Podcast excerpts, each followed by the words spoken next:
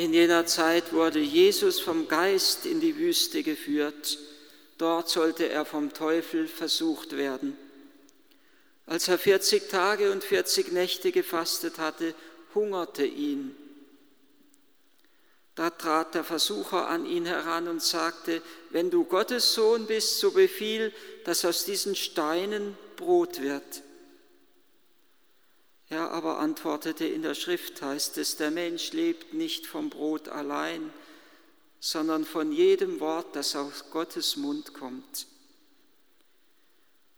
Darauf nahm ihn der Teufel mit sich in die heilige Stadt, stellte ihn oben auf den Tempel und sagte zu ihm, wenn du Gottes Sohn bist, so stürz dich hinab, denn es heißt in der Schrift, seinen Engeln befiehlt er um deinetwillen und sie werden dich auf ihren Händen tragen, damit dein Fuß nicht an einen Stein stößt.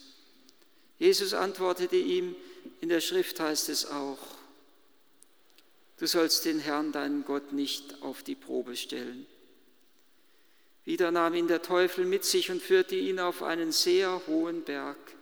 Er zeigte ihm alle Reiche der Welt mit ihrer Pracht und sagte zu ihm, das alles will ich dir geben, wenn du dich vor mir niederwirfst und mich anbetest. Da sagte Jesus zu ihm, weg mit dir, Satan, denn in der Schrift steht, den Herrn, deinen Gott, sollst du anbeten und ihm allein dienen. Darauf ließ der Teufel von ihm ab und siehe, es kamen Engel und dienten ihm. Herr Jesus, so beten wir es nachher am Beginn des eucharistischen Hochgebetes, in dem feierlichen Lobgesang, in der Präfation, er Jesus lässt uns die teuflische List des Versuchers durchschauen und macht die Bosheit des Feindes zunichte. Genau darum geht es im heutigen Evangelium, dass wir ein wenig die Macht der Bosheit durchschauen, die in der Versuchung und der Verführung liegt, die schon allein darin liegt, dass der Teufel ein Schriftwort zitiert wir können die Heilige Schrift benutzen, um jemand anderem zum Bösen zu verführen. Wir können die Heilige Schrift benutzen, um jemand anderen geistlicherweise zu erschlagen, ihm unsere Überlegenheit zu zeigen, ihn als schlecht darzustellen. Wir können die Heilige Schrift missbrauchen, wie es der Teufel hier tut. Und wir dürfen ein einziges Wort aus der Heiligen Schrift niemals aus dem Gesamtzusammenhang herausreißen wir dürfen ein Wort, wir müssen die, jedes Wort der Heiligen Schrift immer im Geiste Jesu verstehen und in seinem Geiste danach handeln und natürlich auch im Gesamtzusammenhang der Lehre der Kirche verstehen. Die erste Versuchung, die erste teuflische List, dass er selbst das Wort der Heiligen Schrift missbraucht. Und eine weitere List des Teufels besteht darin, dass er uns immer ein Gut vorgaukelt. Er will uns ja nicht zum Bösen verführen, das würden wir ja viel leichter durchschauen. Er will, stellt uns ein Gut vor Augen, das zu erstreben doch lohnenswert wäre. 40 Tage hat Jesus gefastet. Was spricht dagegen, dass er jetzt Brot isst? Was spricht dagegen, dass er seine göttliche Vollmacht benutzt und aus den toten Steinen Brot werden lässt, die Leben schenken? Es ist ein hohes Gut, Brot herzustellen, den Menschen Brot zu geben. Nichts Verwerfliches daran, keine Luxusgüter, keine Sonderartikel geschmacklicher Art, sondern einfach nur Brot zum Überleben. Es ist doch nichts Schlechtes, wenn Jesus zeigt, dass er der Sohn Gottes ist, indem er von der Tempelzinne herabstürzt.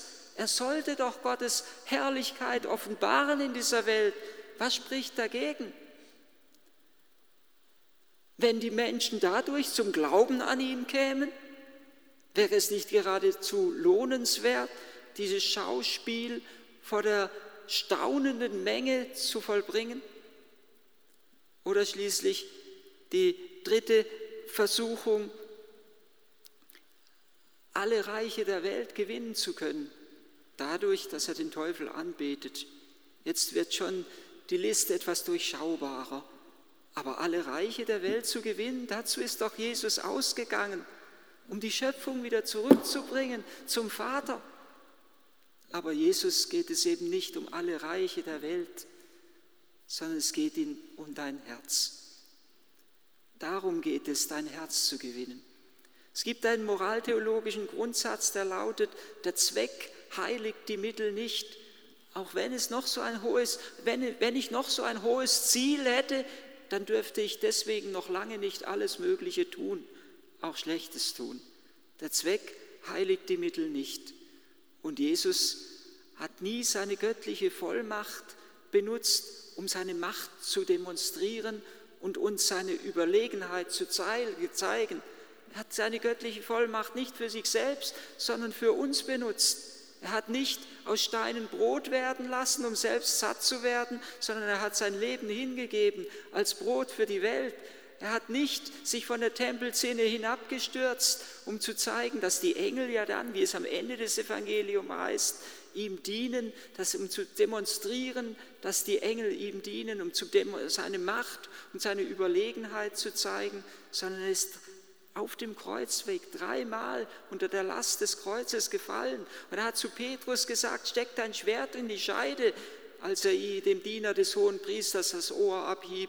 Steck dein Schwert in die Scheide. Glaubst du nicht, dass der Vater mir sogleich mehr als Legionen von Engeln schicken würde, wenn ich ihn nur darum bitte? Jesus bittet nicht darum, um in der Ohnmacht am Kreuz sein Leben hingeben zu können. Und Jesus gewinnt eben nicht, geht, ihm geht es nicht darum, aller Reichtum der Erde zu gewinnen, sondern es geht ihm darum, dein Herz zu gewinnen. Denn wenn er dein Herz gewinnt, dann kann durch dich hindurch die Herrlichkeit des Herrn neu die ganze Schöpfung erfüllen.